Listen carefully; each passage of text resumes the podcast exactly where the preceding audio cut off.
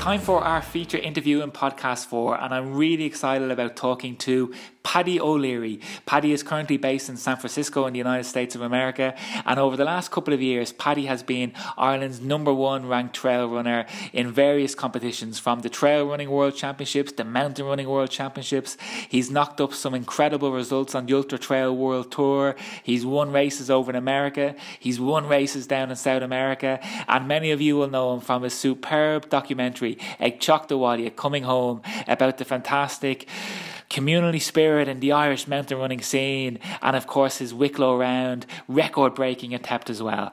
So without any further ado, guys, let's go and dial in the wonderful athlete and superbly interesting individual, Paddy O'Leary. Paddy O'Leary, you're very welcome to Trail Running Ireland.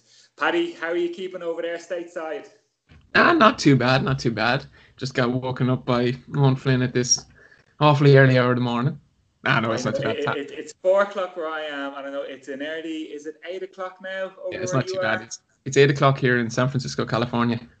And Paddy, come here. Tell us, how have things been over there over the last couple of weeks, and even more so over the last couple of days? A lot of tension over there at the moment, I think. Yeah. Like in the first part, like we've been quite lucky on the West Coast in terms of the pandemic. Our public health in our city and the state, California state, made a lot of early actions similar to Ireland to kind of keep control of a lot of cases. In other parts of the country, we've seen huge spikes, but we're starting to reopen now.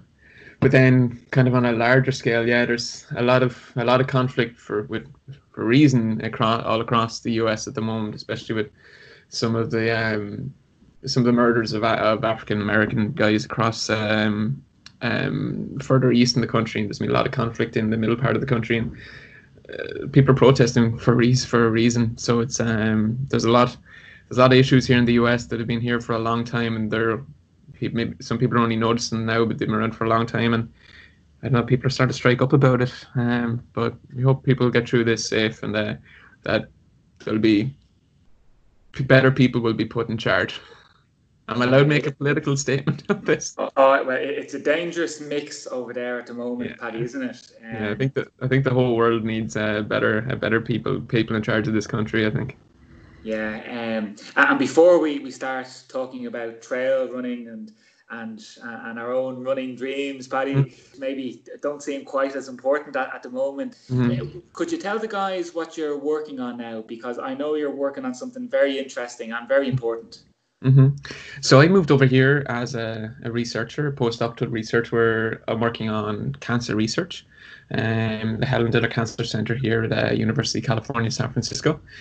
And when the shutdown happened in early March, we weren't able to go to the labs to do our normal work, but a whole group of researchers across the institution with all different kind of areas of expertise started working together on a new consortium where we were working on coronavirus and trying to figure out new ways to understand the disease and how it infects human cells, but also new ways to treat the disease. So I've been going into the lab the last couple of weeks where to kind of understand we're doing these experiments where we're looking at how the virus infects the human cell, and to see if we can use drugs that are already approved for other disease types and use them to help either make the disease less aggressive for people who have already have it, or to kind of prevent infection. But it's a lot of new learning. Virology is an area I don't know a huge amount about, so there's been a lot of learning these last 8 weeks, which has been really interesting. But it's been cool to see a lot of researchers from different parts coming together and working on this. It's been one little kind of shining light that I think will come from this, and I hope that people will get super stoked about science across the world. It's really important. Yeah, well, it's great to hear that at a ground level that people are working together, because certainly at a political level over in the States, it's the complete opposite, isn't it? Yeah, it is. But there is smart people up there as well. One, like, and I'm sure you have seen Tony Fauci and whatnot, the fellow who's in charge of the I always forget the acronym, but the National Institute of Infectious Disease. He's been working in that position for 40 years and has battled like the AIDS pandemic and the Ebola outbreak and things like that. So there is some smart people that are still there in charge, and influencing up there. So it's good to see we have some good people in there too. Yeah, and the fact maybe that there's no races on at the moment, and I'm sure your training is maybe toned down, that, you know, when we're in race preparation mode, a lot of the time, so much of our energy goes into that and we can have tunnel vision. Where I suppose at least now you can enjoy the professional aspect of your job and help the fight against CV-19. And it's nice to be able to do that and not have to worry about races at the moment. Yeah. I think we'll probably get into this later, but I'm like a big advocate for balance, and sometimes it balances so far on the racing side, and that like helps my own my professional life takes a little step back, and sometimes it goes vice versa. But yeah, this is the time where I've been able to kind of really focus in on that and focusing on the task at hand, which has been good. Okay. Well, listen, Paddy, sure, we'll start talking about the trails and the races, because you have a fascinating story to tell. And I mean, I must admit that as I was getting ready for the interview, I was a bit perplexed about how to go about it, because, listen, myself included here, hands up, I'm the first guy just to have that tunnel vision of training, racing, focusing on my races, on my training. A lot of the guys I've trained with over the years, being an Irish teams with over the years, we're all the same. But you're very different. You have a wonderful, balanced outlook on life. And maybe to start off the interview, I'm going to throw the word serendipity at you. It's a word that you used on one of your Instagram posts back in November 2019. And I think it's a great word to start off talking about your different sports achievements, from captaining the Irish lacrosse team to a European Championship final in 2012, to running a 2-hour, 20-minute marathon off very little specific road training, and going on to become Ireland's #1 ranked trail and mountain runner. So for those of us that are a bit rusty on our honours level English leaving cert, remind us of what serendipity is. I don't need to pull up the exact definition or my own interpretation. Your own interpretation. Will more than do. Being in the right place at the right time. But I think another kind of layer to it is kind of recognizing you're in the right place at the right time and kind of making something of that. Would you think that's a fair reflection of your sports career over the last maybe 10 years? Without a doubt. Captain of the Irish lacrosse team and becoming one of the best trail runners in Europe and indeed the world. Yeah, like to give kind of like a Cliff Notes version of kind of my progression through serendipity into different levels of elite sport. When I moved to UCD to do my pharmacology degree, just by chance at the sports expo, I came across some interesting characters who were setting up the Irish lacrosse, the UCD lacrosse team at the time, and that was the first lacrosse club that had been in Ireland in over 100 years. And I just got bantering with these lads and like, come out and try lacrosse. And I went out and tried it, and I was terrible. We were all terrible. We were the first team in the country, but we just had great fun with that and made a couple of friends and then stayed with that sport. But then we started getting into it, and we started setting up clubs around the country and got involved in the first Irish team. And at the time, the Irish team was very, like, three-quarters of the team was Irish-American.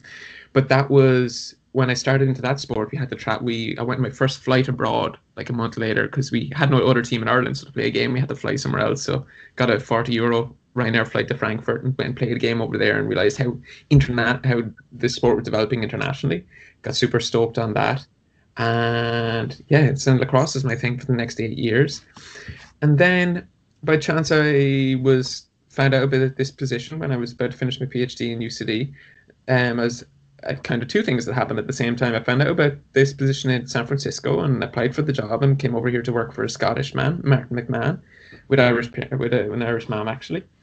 Got working for him, but then just about 6 months before I moved over there, one of my colleagues in the Conway Institute, who everyone in the IMRA scene might know, Micah, she was like, and also Kieran Wine, who's also a regular IMRA runner. They were like, Paddy, we've seen you out like running to tag rugby and lacrosse. You seem to be running all over the place. You need to come out and try this mountain running thing. I think you'd love it. And that spring, just before I moved over to the US, I came out and I did a couple of mountain races, and I met a lot of the IMRA crowd, like Mick Haney and a lot of the different lads, and got super interested in this mountain thing. And then all of a sudden I moved to the US and like I kind of got back into the lacrosse scene. But then when I moved over here, I serendipitously found this running group called the November Project, which is this free fitness running group that spread all over the US and over the world of the last 8 years, where people just, volunteers lead these morning workouts in cities just to get people outdoors in their city and using their city as a gym and a playground. That had started in San Francisco, and I'd moved over a month or two afterwards, and I joined it and got involved in it and met all my friends in it. And that group was really into running and running on trails. So that's kind of got me back into trail running again. And did you ever have, as a child, Paddy, like a dream, say, to represent Ireland, whether, say, in football after watching Italia 90 or USA 94 or, playing basketball for Ireland or running for Ireland after watching Sonia and Eamon and so on? Yeah. Did those thoughts ever go through your mind as a kid? So definitely every 4 years I was mad to be up there with Paddy Bonner and Jason McAteer and whatnot at the World Cup if we'd qualified those years. Running, my dad was big into running, so he helped set up Bree Athletic Club back in Wexford, and he was involved in community games. And definitely, like, I grew up watching like the World Cross Country Championships and watching the Olympics and watching Sonia and Katrina McKiernan. It never really crossed my mind because I never thought I was good enough to do it. Obviously, you'd picture yourself with a green jersey running around or playing football or playing rugby or whatever.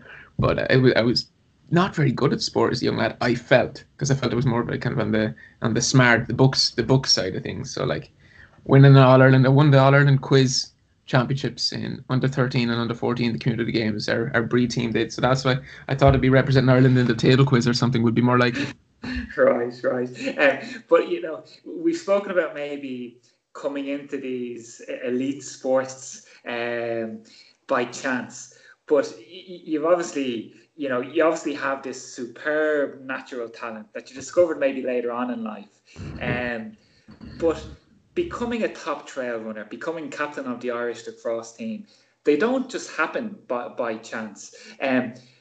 Do you also rigorously prepare and plan, whether it was back in the day with the lacrosse team or for your races now? Once you do put your mind to something and find that sweet spot, do you have that tunnel vision? I think so, yes. For planning, like especially for, say, a sport like lacrosse, there's so much comes into it beyond like just your athleticism, like, because it's such a sport that's built around skills and also understanding your teammates and learning a lot from the teammates around you. So that was definitely a part of my development as a lacrosse player, especially because we're playing the sport in a country that there wasn't that many experienced people in it. So we had to learn, we had to reach out to people all over the world to learn. And then the same with, I'm very fortunate with running here in the Bay Area, San Francisco Bay Area. We've got some really talented professional trail runners who were here over the last couple of years, and I learned a huge amount from them. I think for my progression, the thing that has helped me the most was just falling in with the right communities of people who had with all ranges of experience, including elite athletes, and learning from them. So kind of learning from the best, I think, is something that's benefited me a huge amount.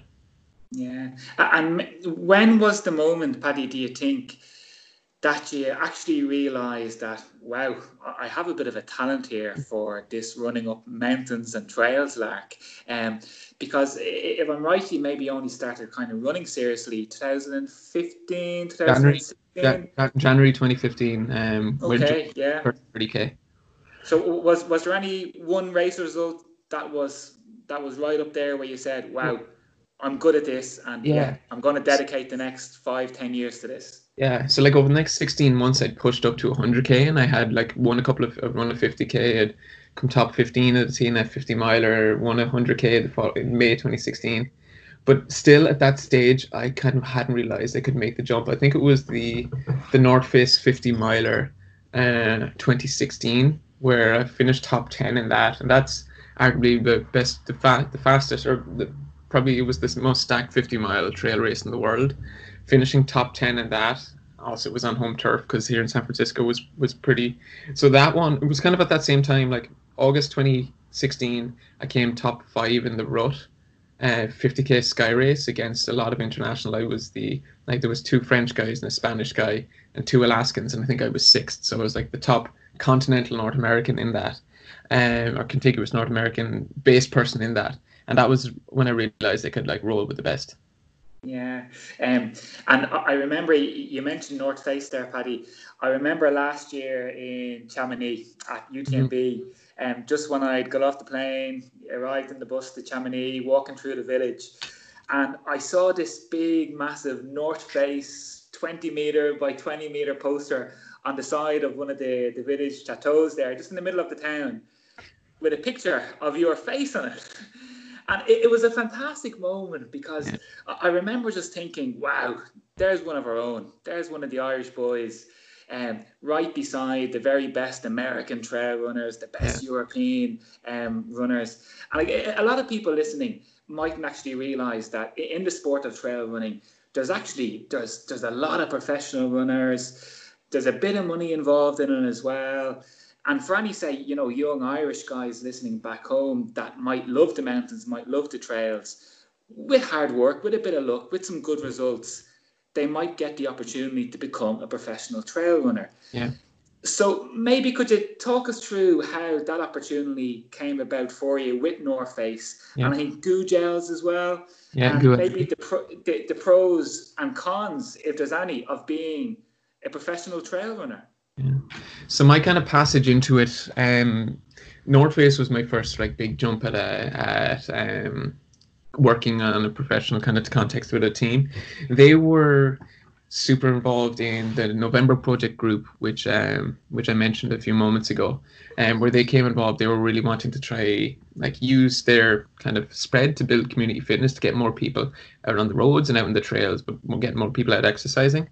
And at the time I was heavily involved in November Project group. I was probably one of the fastest people in the worldwide November Project community, and I was also leading the group in San Francisco, where the North Face was based.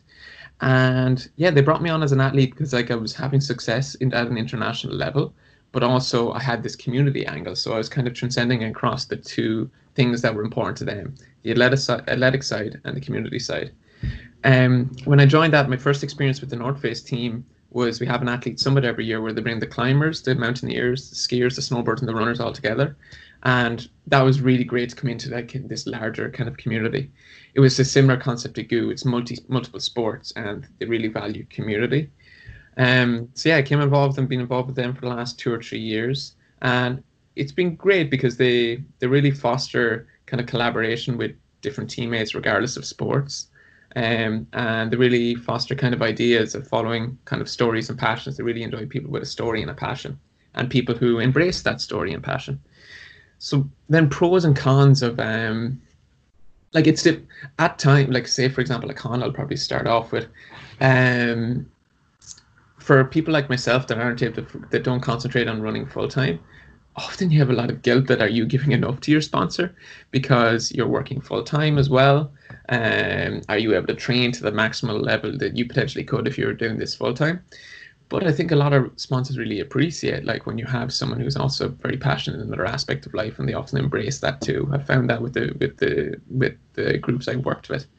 But the pros, the opportunities to travel and the support to travel and support to follow kind of goals and projects, whether they're races or whether they're rounds or whatever. It really creates a lot of opportunity. And also when you have a sponsor, then races start becoming interesting, and a race might help support you coming in. But one thing is that like for an up-and-coming athlete, what you have to do is you have to ask. Like don't be afraid of for reaching out to a sponsor to ask for support, or reaching out to a race to ask for support. But also recognize like they like a race, for example, they want to grow and they want to build their kind of social media and whatnot. So like also present them with what you can offer them as well, because everyone wants to see this sport grow, and everyone wants to see everyone get better, whether that be a race or an individual or a community. Yeah, and I know you mentioned social media there, and I think for, say, any young Irish guys or girls listening in that are progressing through the ranks and maybe would like to try and get a sponsor on board, would you agree that a social media presence is so important, especially in the trail running world, maybe more so than the road running?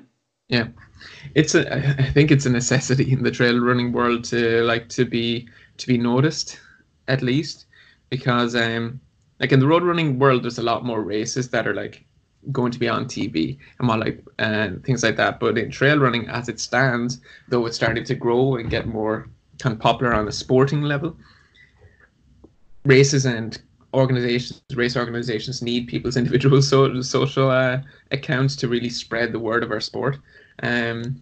So it's really important, but also recognize that, like, if you have an active social media in a sport, you're helping promote your sport. You're helping this grow. And if we all, like, when we all kind of get involved and start spreading the word and new faces start seeing, new people start seeing the sport, we're all contributing to the sport growing, which is what we all want. Yeah, absolutely. And I know a lot of the Spanish top pros, they actually have professional social media people looking after their social media accounts, and so they can just focus on their training, focus on their races. Because if you have, 20,000 Instagram followers or 10,000 Facebook followers, you can imagine the amount of time and stress that might take up. Do you find you have any of those problems, Paddy? What numbers are you at now? What am I at? Which is I guess I'm 7,000 to 8,000 or something, on the Instagram. You're doing well. You're doing well. Twitter, I've probably about 4 or 5 on Twitter. And Paddy, what's your favourite bit of North Face gear? In terms of North Face gear, like, their apparel is kind of, it was one of the best apparel companies in the world for running in general. Now, I wouldn't even say that just for trail running, but I think my favourite piece of gear is their the jackets, the rain jackets they have. They just brought out the Future Light jackets over the last year or two, and they're a spectacular piece of gear. But I think my favorite piece of gear was back in 2016. They brought out these 3/4 length capris that I still am using, the same pair that I got in the winter of 2016. And that pair of capris I wore for the Wicklow round award in some of my favorite races here in the US, and my favorite summer or winter adventures around the mountains here. So the November 2016 3/4 length capri. Yeah, I know the exact ones you're talking about, because half the photographs I've seen you and you have them on. Yeah. In the documentary, I talked to one. I saw you wearing them as well, so they must be good. Mm-hmm. But Paddy, to continue on your running and trail journey, you had a super result the first time that you ran for Ireland in the Trail Running World Championships, first Irishman home, 26th. But then a short while after that, back to that word serendipity, you smashed out a 2-hour, 20-minute marathon off very little training. I think I remember you saying that you did a couple of tempo runs on a treadmill, because you couldn't go outside because of the poor air quality at the time, because of the fires that were going on.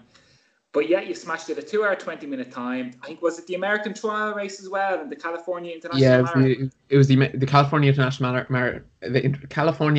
Marathon. It was the US Championships. Yeah, and if I'm right, you were about 68, which would have been, that massive high competition there. So 68 is a superb result. But just to compare it, for example, in the same year, you would have been 15th in London. Yeah. That 2-hour, 20-minute time. So an incredible road achievement. And I know subsequently, Paddy, you had a massive conflict, internal conflict, whether the focus on the marathon after that incredible time of your first proper attempt at it, or to go back to the trails, to chase maybe an Olympic qualification time, or to go back to the trails. How did you handle that? How did you get through that decision? Yeah, so that was November 2018, or December. I think it was like December 1st, 2018, when I ran that 2:20. And I was maybe 80 seconds off what was the Olympic standard of 2:19 at the time. And over the next 2 or 3 months, and I think we talked about it quite a bit as well, it was talking about what to do, whether to spend the next year focusing on getting to the 2:19 or running at 2:15, 2:16, which would probably be needed to get the top 3 positions on the Irish team. And I was really considering taking 6 months off of work and then either going to, like, I was even like, I'd already been in talks about people about going to Iton and things like that to really focus down on it. And then in January, they released the new standards and they cut it down to 2:11 to be the standards. And at the time, like, I had a long, like, I spent weeks thinking about this, and I realized that my true heart of this sport is in getting out into the mountains and getting out into the trails. And I know running, like, potentially having a chance to run in the Olympics is such a it's such a huge thing. It's what we grew up dreaming of, which you mentioned earlier. But in the mountains, I get to wear an Irish jersey and I get to compete at the top level. And honestly, with Pendiglosa, I wanted to finish higher than that. We may talk about Patagonia. I wanted to finish higher than that. I think both of them, I think I have top 10 potential in World Championship races. And I know I can compete at the best level at trail running.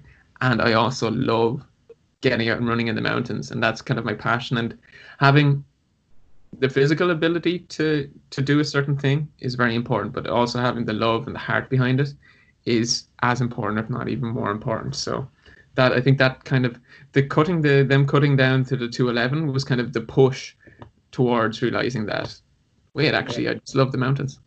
It's a great philosophy, Paddy, to have. And I mean, you could have tried for that Olympic dream, but just imagine the strain that would have put on your body as well to get down to 215 and then have to go again to 211. And we were speaking with Renee earlier on just about the higher injury risk of running on the roads and on concrete. And I think the two of us are very much the same, that we still want to be running, competing, whether it's running for Ireland or not, for the next 5 or 10 years. And I genuinely believe you have a better chance by running on the trails and the mountains of staying relatively injury-free than, really killing, pushing the body than going for a 211 marathon. Now, don't get me wrong. I mean, completing a road marathon in a PB time, it is a superb feeling as well, but it's high risk. It really is high risk. It was quite a contrast seeing what my 2019 was. Instead of if I had went one direction, it would have been like running, like doing 100-mile weeks all on flat roads, versus my summer of 2019 was spent practicing power hiking up and down 4,000 or 5,000 foot peaks to get ready for UTMB. Definitely two contrasts of what could have been. Well, it's a perfect segue, Paddy, into UTMB last year, and I'd love for you to tell the listeners about that, because I know, with the talent that we saw in the previous couple of years, that you were, genuinely going for a top 10 and one of the favourites to get a top 10 as well. But the race didn't quite go according to plan. You had some stomach issues, which is understandable as you're trying to get through 160 kilometres over 3 different countries, 10,000 metres of elevation gain, running through the night, etc., etc. But I remember seeing you get to the finish line and... Yeah. You were physically wasted, and there's a photograph of you, I think it's on your maybe Instagram page or certainly Facebook page, of your face just after it, and you can see the turmoil that you've gone through. But I had the utmost respect for you that day, because you suffered like a dog. Yeah. You still got to the finish line. So... Can you tell us how mentally you got through maybe the toughest physical challenge you ever faced? Yeah, so UTMB was maybe, I wanted it to be my first 100-miler, which is probably an idiotic one to pick as your first. But yeah, as you said, like I wanted to get to that top 10 spot. And I think when I got to Cormier, about halfway through it, climbed up towards the top 20. I'm like, yeah, I'm in a good place. But throughout the night prior to that, I started getting... it was a warm evening and started having stomach issues, which I'd never had before. But I think because we were just going out at such a sustained pace early on in the race, I think it was just everything converged at once, where it was a sick stomach, it was kind of warm, it was the high intensity, there was the nerve, there was everything came together. But stomach turned then, I rallied, I got going again by Cormier, and then it turned again like 1 or 2 aid stations after Cormier before the big climb. And at that stage, yeah, I just wasn't able to get fuel in, and I'd been running for 14 hours at that stage, and the energy was gone. Coming out of our Nuva, like the only thing I was able to eat was soup and bananas. So some of my friends took a photo of me going up that big climb out of our Nuva, and I have 2 bananas sticking out of my my vest, which they were ripping the piss out of me to this day about that. But at that time, a lot of people around me were after dropping out. A lot of the elites are after dropping out. And first and foremost, we're there to get to the finish line. Everyone, of all the 2,000 people who were starting that line, their goal is to get to the finish. My stomach was sick. I was feeling like shit. I had no energy. The race was kind of going away from me. But my legs could still move. If I kept walking, my legs could still move. I could get to the finish line. This was 12, 13 hours into the race, feasibly I was going to finish in around 24, 25, 26, 27 hours. I know people that were going to be out there for another 15 or 16 hours on top of that. So if you can still move and still go forward, you have to do that. There's no. Is that something, Paddy, that you've worked on, or is it just kind of, you know, as the song says, born that way? I think born that way. Like I know what my ultimate goal to go into that race was to finish it. I was always going to get to that finish line unless I wasn't able to. But if you can still move, you can get enough Coca-Cola in you, that'll last you for a couple hours. You're just going to have a miserable couple hours after that, but you'll get more Coca-Cola into you, then you'll be fine. Yeah. This year's race obviously cancelled. Would you like to go back, Paddy, again? Yeah. I want my next 100-miler to be UTMB, and I want to get a top 10 at that. And I firmly believe that you can, absolutely. But, you know, we've a long story still to get through, Paddy, so we'll park UTMB there for a second and move on to your next adventure. As I said, there's so many adventures over the last couple of years. It's going to be tight to get them all in. But I did want to mention the World Championships in Patagonia and the tour of South America that you went on before the World Championship race. What was it like competing in trail running races in Chile and Argentina? I can only imagine how different it must have been to Ireland, of course, to Europe, and even different to North America. Yeah. Different. There's a lot of differences, but there's a lot of similarities. I'll start with the similarity. One thing, the trail running community, regardless of where you go, is so strong across the world. Like last year, I'm extremely fortunate where I got to race in 5 different continents, and every place I went, I was welcomed with open arms, regardless if there was language barriers, culture barriers. People would welcome you in, and they were just stoked to get you out. For some, Hong Kong, in South America, in Ireland, in the US, people are just stoked to get you out on their home trails and share their backyard with you, which is something I absolutely love about this sport. And they're stoked to see people, regardless of whether you're an elite through to a person that's fighting cutoffs.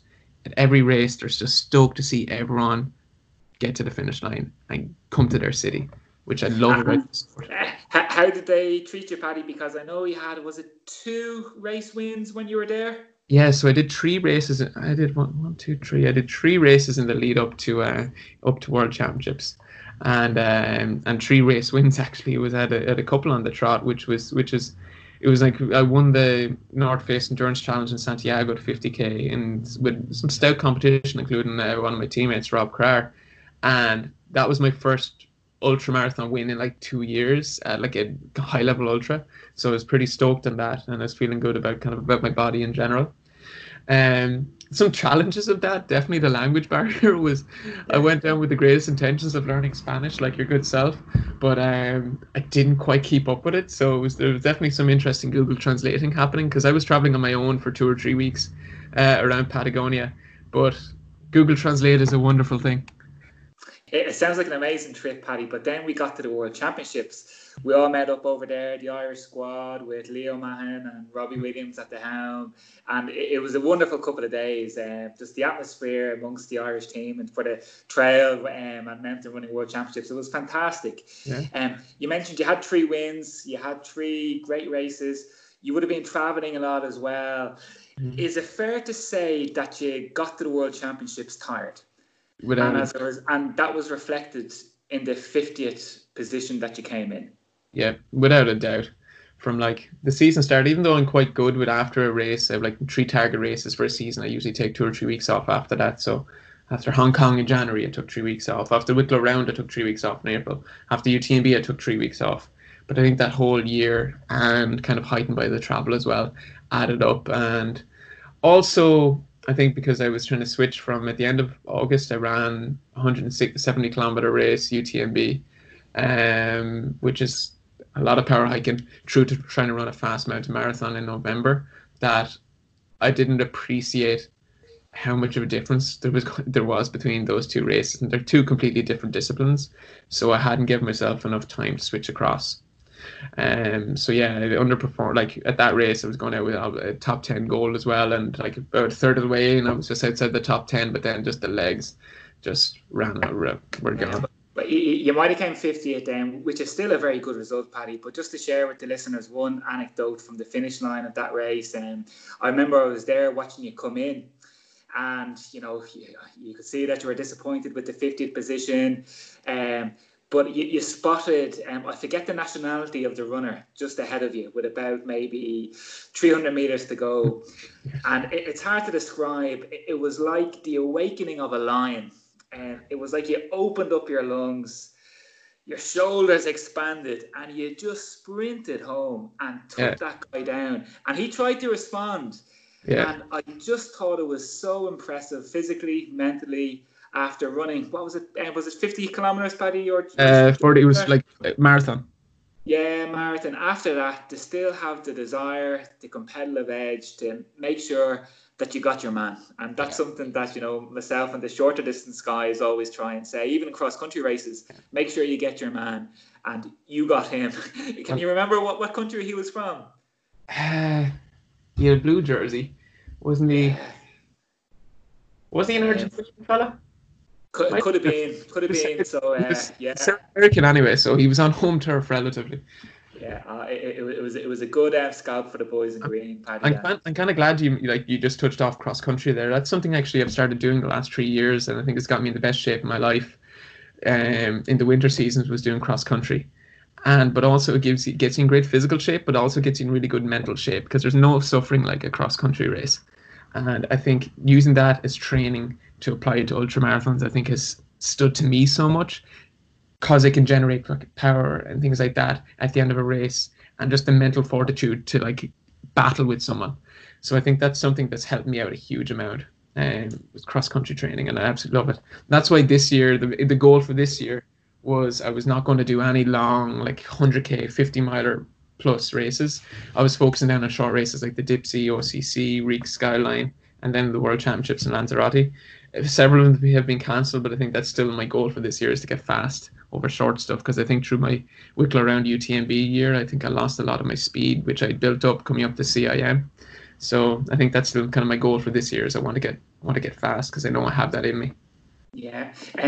How do you think you'll balance over the next, say, year to 2 years, Paddy, that desire to be one of the top 10, top 20 trail runners in the world, but yet with all the other passions that you have, the film documentary making side of you, your love for developing the trail and mountain running community. Do you see that as a conflict in any way? Do you think you can be one of the best 10 trail runners in the world with the fantastic natural talent you have combined with all those other factors as well?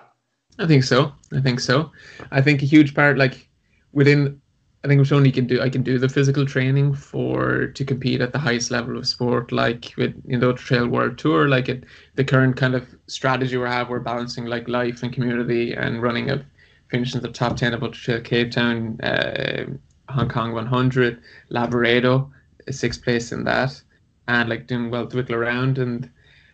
I think we can definitely apply that. And I think maybe if I didn't have these extra focuses on developing community or fun projects like the Wicklow round, I think maybe I may not be as stoked about it, about a sport to be able to train and compete at the highest level and have the want to do it. Because I think it's something I get so much out of being part of the community, seeing the community grow and seeing other people do well in this sport. I get so much from that personally. I think it helps a lot with my own individual performance. Yeah, well, I think a happy runner is going to be a successful runner, aren't they? Because I think the more we're stressed out, the more cortisol we have in the body, the more tension we have in our muscles, and the more injured we end up being. So, yeah absolutely, Paddy. It sounds like a good plan. We mentioned coming home at Choctaw Awalia. Paddy, it's been an incredible success. Yeah. You've got over 50,000 views online. Last time I looked, I'm sure it's probably more now. You've got some great critical reviews of it, picked up a couple of awards as well. But like any good champion, I'm sure you're thinking of season 2 and the next season and the next competition. So is there any coming home like Choctaw Awalia number 2 on the way? It'd be Choctawalia, Arasharish, back again. Yeah. Where are you thinking of heading to? Breaking 15, eh? It's definitely on my mind. Gav, I'm definitely going to go for it sometime. I just don't know when it's going to happen. But I'll come for you, Gavin Byrne. Maybe I'll just wait till Gavin or Shane go for the record at the ranking round, and then I'll come back and try beat them by 4 minutes. Yeah, it's making the plans for like the next thing has definitely become much more challenging as of late with the current kind of global climate. So I want, like, at some stage I want to come back and do the Wicklow round. At some stage I want to come back. This year I was going to come back in July to help Robbie with Reek Skyline, which I was super excited to race. And then the following week we were talking about going in to try see how many rounds, how many mountains in the Reeks we could do in a day. So I have two maps here behind me actually, where I was looking at logistics for that. That's something I'd like to do in the future, but it's hard to know when we can do a lot of these things. There's kind of some things are kind of more important than the thing. Sure. What's the status on the Reek Skyline at the moment, Paddy? Is it postponed for the moment, or is it still going on? Postponed for the moment, but I think they're still trying to fit in where in the later window it could end up being, like from August onwards. I think last time I heard what sport in Ireland will start to resume in August, but I think it's likely that that'll only be on the running side of things. It might be more the navigation stuff. It's kind of the kind of the threshold to move on to the next stage is kind of, it's quite dynamic, so it's hard. I understand the difficulties for people organizing sport in across the world now. It's so challenging, but yeah. For the running community back home in Ireland, Paddy, do you have any thoughts, any ideas on how we can continue to grow the sport of trail running, given the experience that you have in North America, what you saw in South America as well? Any thoughts that you'd like to share? Yeah, one thing, I think valuing the youth and getting the youth into the sport is the most important thing. I think both in Ireland and the US, I think it's still, there is no real youth trail running, or there is youth trail running, but it's extremely small and it's only growing. And I know they're making a lot of effort in Ireland to do that now, and they're starting to do that in the US. But like when we go to UTMB, you see that those kids races, there's hundreds of kids from 4 years old up to 17 jumping into races. But they've also been doing this sport for like the platform has been there for decades. I saw the same thing in South America. They had at many of the races I went to, they had youth races as well. So thinking, focusing down on the youth, which is something that we're starting to do in Ireland. I know like Sarah and Paul were over doing clinics. Miriam is doing a lot of work kind of developing the youth program. I think everyone getting in and focusing on that is going to be really important, because then we're going to see lads like Rory Long, who you chat to quite a bit on this, coming through, and younger lads again coming through too. Because when you have the kids coming out of 17, 18 who are starting to battle with the kind of the older guard, they push us, we push them, and we have a sustainable recycling of athletes into them. Like if we want to succeed at the national level, we need youth coming in, and more competition. I think more like building the level of competition at races at home, and like really focusing in and having like getting our best people out to the best races in Ireland. Because then that also helps when you're trying to promote a sport to people outside the trail running, that the kind of tight mountain running community we have, because we want people kind of just outside the sport to get super psyched about a sport, because that gets more people in. We're starting to see that in the US now, where like we built kind of the promotion of a lot of sports, where people who aren't runners will come out to watch the North Face 50 miler or Western States, things like that. So it's like just building the stature of a sport and getting more youth involved. Yeah, I totally agree, Paddy. And I know I've been talking to Miriam Maher from IMRA offline a little bit as well, and we're hoping to have Miriam and maybe one or two of her junior squad members on the show to tell us about what they're doing as well. So I mean, if there's anybody listening that has teenagers and that have any interest in the mountains and the trails, you know, look up the IMRA website, look up when the next race might be on once all the restrictions are lifted, and get in touch with them, because they're a great place to start. Yeah. And it really is, I mean, such a wonderful sport. Here we are, Paddy, we're talking about your trips to Chile, Argentina, the great community that you've met in North America and San Francisco. And I think any trail runner probably has a list of at least 5 countries that they visited for racing or that they've made friends in. So it's a wonderful sport. And yeah. And just a final thought on it is that for anybody that didn't listen to episode 3 with Sarah, that might have maybe a young daughter at home, like if you're looking for a role model for our female athletes. Listen to Sarah talking. She's done incredible work over the last 10 years, and it'd be great to see the junior girls team and the girls senior team get stronger and stronger as well. Yeah. Well, Paddy, it's been an absolute pleasure. I feel like I've gone on a globe-trotting trip around the world from Dublin to Wexford to America to South America. It's been a fascinating journey, and you have an incredible story to tell. And I look forward to seeing and listening to the next couple of chapters. And I can't let you go, Paddy, without asking you our final question that we ask everybody on the show. What is your favourite place to train in? Cronin's Yard, down in Killarney, at the foot of the McGillicuddy Reeks. That's such a spectacular place. Well, I'll tell Robbie Williams to get the coffee on, whatever biscuits you like, and I'm sure he'll be waiting for you once you get back home next time. Tell Esther Cronin to have the scones ready. I will do, Paddy. Paddy, it's been an absolute pleasure, and I really look forward to the day when I see you achieving your goals in the trail running world, and you know, hopefully breaking into the top 20, maybe even the top 10. You certainly have the ability to do so. So all the very best with your journey over the next couple of years. Excellent, and thanks so much for doing this and for having me on the show. It's great having the podcast kind of being a voice telling the stories of people in the Irish trail running community, so we can get more people involved in this sport as well. So thank you guys for this. Look after yourself, Paddy, over there. Take care. Cheers, take care.